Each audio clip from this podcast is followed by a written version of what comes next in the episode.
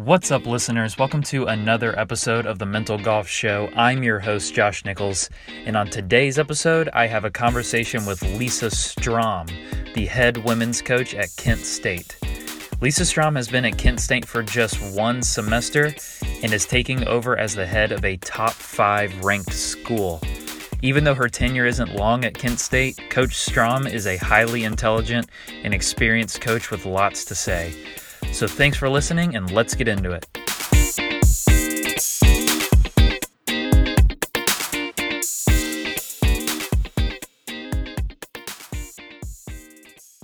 Hey, Coach, this is Josh. Hey, Josh, how are you? I'm good. How are you? Doing well, thank you. Well, thanks for doing this with me. Hey, you got it. No problem at all. Yeah, maybe you can just kind of start by introducing yourself, maybe your uh, kind of short history or history of coaching, how you got into it, that kind of stuff. Basically, I was playing on the LPGA tour for roughly the last five or six years before I got into coaching in 2011, and got back into being at Ohio State, my alma mater. Kind of my first opportunity to get into college coaching. wasn't really looking for another job, but at the time, as in life, timing is everything, and um, a teammate of mine from college was the current assistant coach at Ohio State, and she had started a family. And with her husband being a coach as well at the time, they they decided that it was kind of going to be too tough for them to be on the road and, and raising a family. So she got more into the administrative side of things, and the opportunity presented itself um, for me to, to get into coaching. And you know, at the, at the time, I would say the LPGA Tour was kind of in a bit of a lull with the amount of tournaments they had, and so opportunities to play and, and earn money. And you know, you start looking at a bank account and start wondering what you're going to do with your life when you are too old to play golf for a living. So, um, you know, I got into coaching with a pretty open mind of okay, let's see how this goes and what this might lead to. And you know, five and a half years of being under the leadership of my college coach, Therese Hession, um, kind of led me on a journey that you know, I would say it's much more rewarding than my playing days. I mean, it's it provided me an opportunity to give back to a game, to help young ladies at that you know stage in their life, and um, it's a pretty big time in their life. 18 to 22 years old, there's a lot going on, um, and so then around 2016, the spring of 16, got an opportunity to lead my own program. Took the job at Texas State as their head women's golf coach there for three seasons. Um, had a lot of success there. We got that program, you know, going in the right direction, and um, with the help of my assistant coach Jenny down there, had a girl qualify for for regionals. Didn't um, quite capture uh, Sun Belt Conference championship, which was one of the big things we were trying to do. Um, but left the program in a better place than where we found it, and I think we just um, made a good impression on, on those young women down there. I think a huge part for them was getting to buy into what hard work looks like and having some pride in your school. Um, it's great to see them, you know, showing up at sporting events and really being proud to be part of that university. And that tradition, you know, of, of doing that, I think, is a huge part of, of getting the right type of kids in there. And then, you know, this past summer, I just got back from Thailand and got a phone call from Kent State. Was not going to be looking for a job. Was not applying. Was very uh, I don't want to say quite content, but was very happy with how things were going at Texas State. And um, when an opportunity of a top five program comes calling, you, you got to at least be willing to listen. And just loved everything about it, and, and loved the idea of getting back to the Midwest, being closer to my mom, and just a lot of things going in the right direction. Hmm. So to back it up a little bit, how would you say the transition from playing to coaching if I did a similar thing. I, I wasn't I never turned pro, but I went kind of had a perspective change and went from playing as my main focus to now trying to give back and help. Um, did you take lessons from that? Uh, like, this is what I learned and this is how I apply it, or did you have that kind of experience?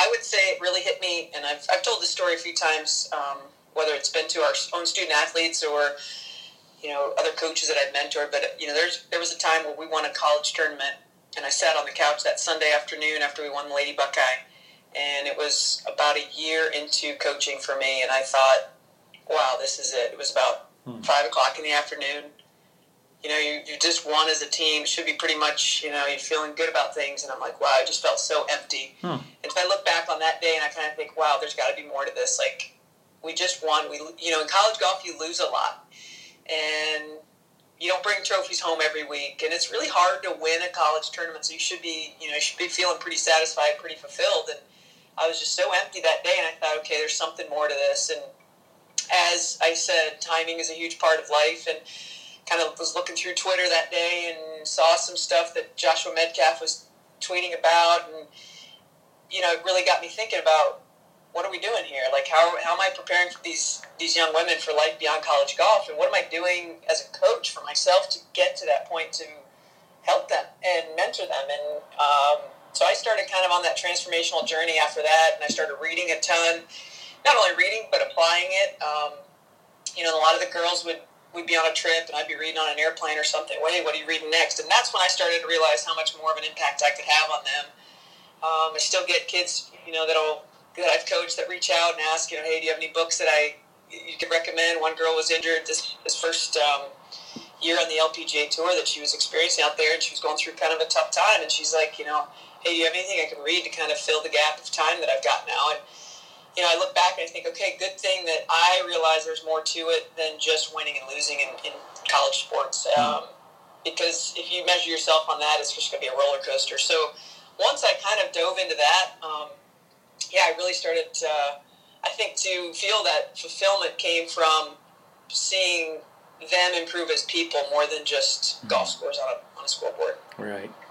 And so I guess just to get into your kind of day to day, I know that the half season is probably wrapped up at this point, but do you, you know, what do you kind of do on a day to day basis to um, get that perspective across as opposed to just coaching mechanical swings? You know, how do you, what do you do on a day to day basis that, you know, trains people to be people and not golfers? Yeah, I think one of the biggest things we do, especially this time of year, is we're giving back to the community. You know, we're volunteering our time to Ben Curtis's foundation is huge up in Northeast Ohio. It's um, creating these birdie bags for underprivileged people that you know might not have enough food to get them through a long weekend when we have you know Thanksgiving break coming up. Um, that just those those moments that give that perspective um, are huge to open your eyes to. Hey, maybe that golf score isn't such a bad thing. Um, we partake we participate in the Folds of Honor military tribute program. So we honor a soldier every season.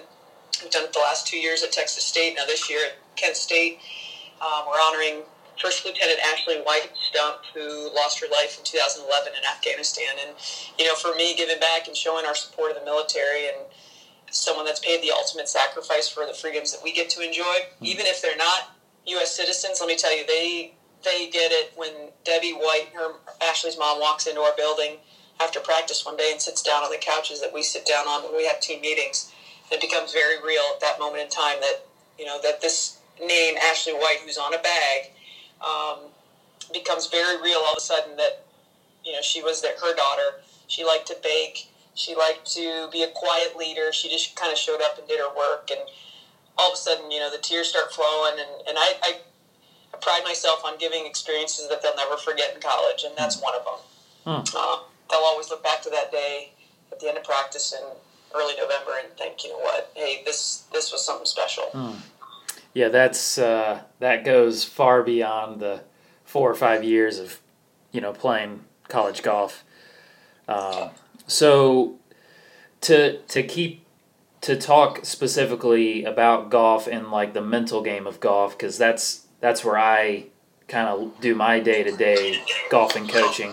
Is it is that something you prioritize and have actual practices for, or or do you just kind of maintain an environment for the mental game? Yeah, I would say it's kind of you, you know you kind of have to be a chameleon when you coach. You got to know the buttons you can push for certain people, and um, I also understand that you know for a lot of high level amateur golfers and, and where we are, you know, in the top five of this country right now, these players that we coach at Kent State have a high golf IQ. Their mental games are very strong. Um, so it's not to draw attention to it even. You know, sometimes it's you don't have to make a problem when there doesn't a problem doesn't Hmm. exist. Mm-hmm. And so it's you know asking the questions of them like, hey, what's it like when you're in in the zone, or what's it like when you're playing well? Just so maybe they kind of have a grasp of like, oh, I create that, Mm. but you're not drawing attention to like, hey, you know, when you're out there and, and things are going bad, things start swirling. Do you have things? that, You know, do you have the tools in your toolbox? Like, because all of a sudden you're like, whoa, I don't even know what that's like. Mm. So it was a little different, I would say, at, at Texas State when we were maybe developing better mental skills and better mental training. We had them journaling a lot more.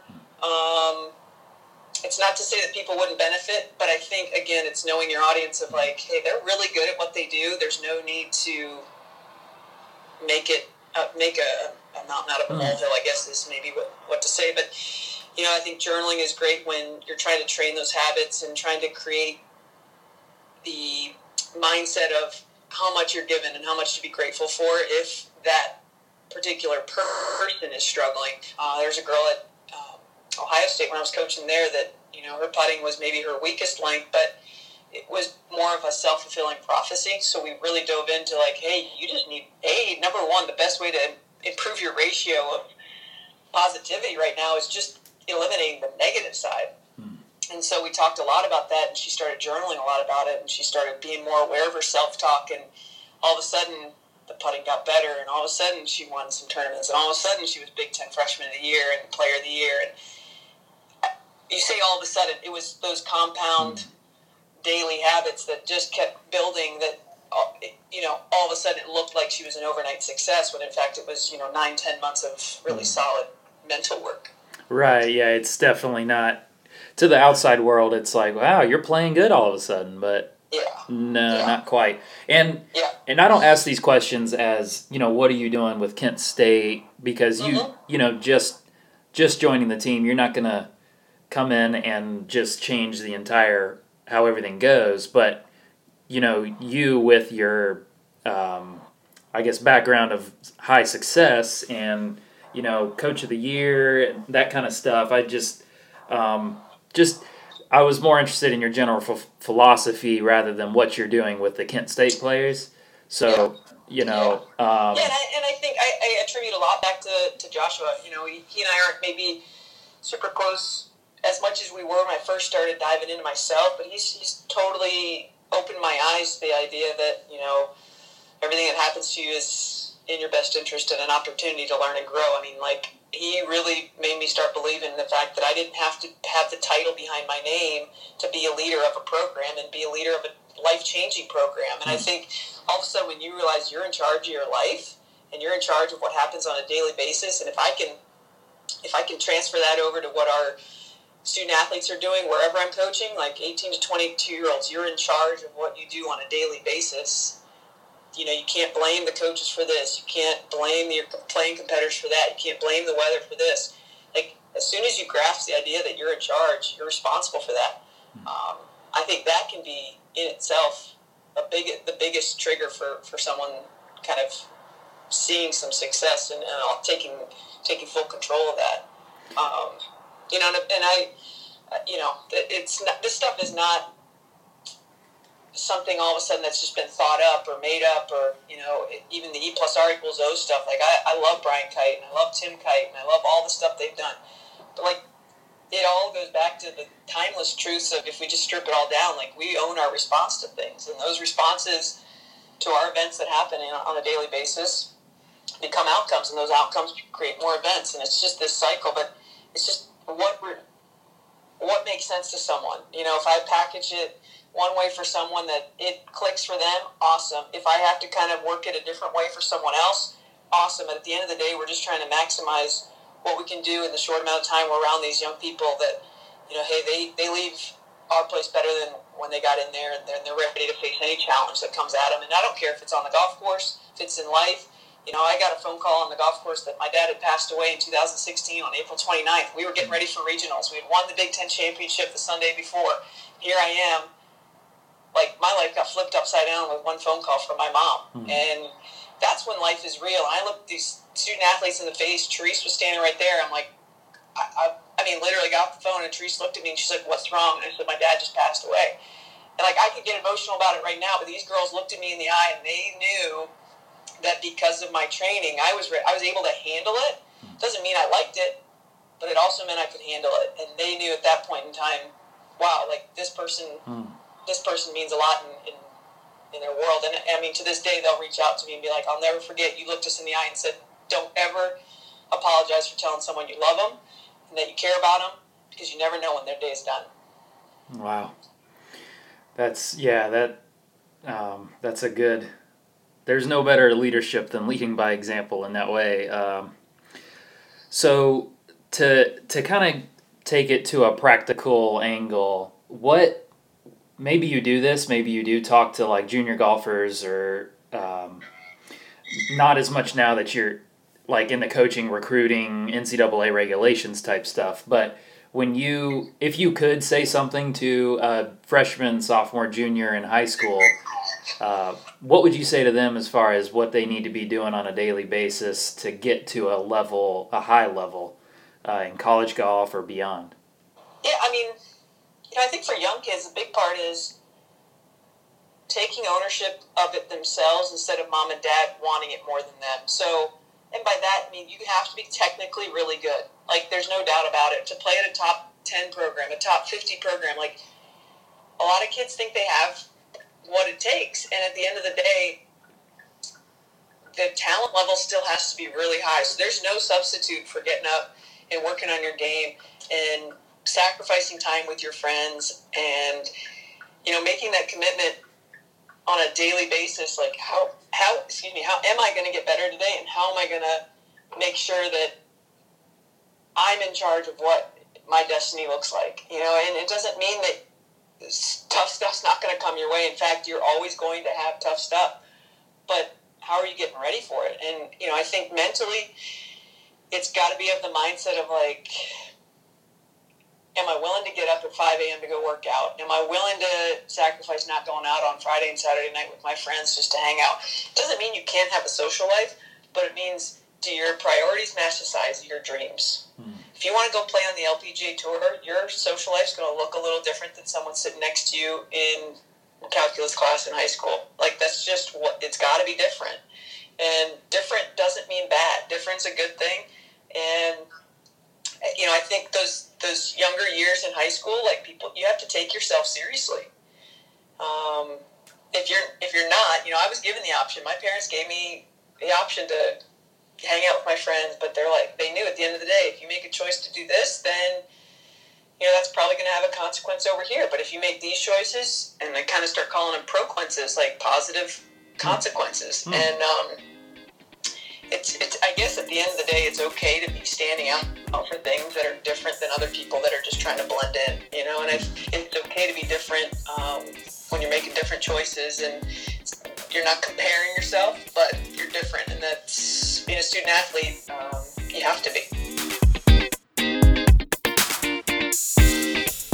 Thanks for listening to this episode of the Mental Golf Show. If you liked it, I'd love it if you subscribed. And if you want some more, you can go to joshnicholsgolf.com or I would love to get in touch with you. Just send me a text 336 399 1825. All right, catch you next time.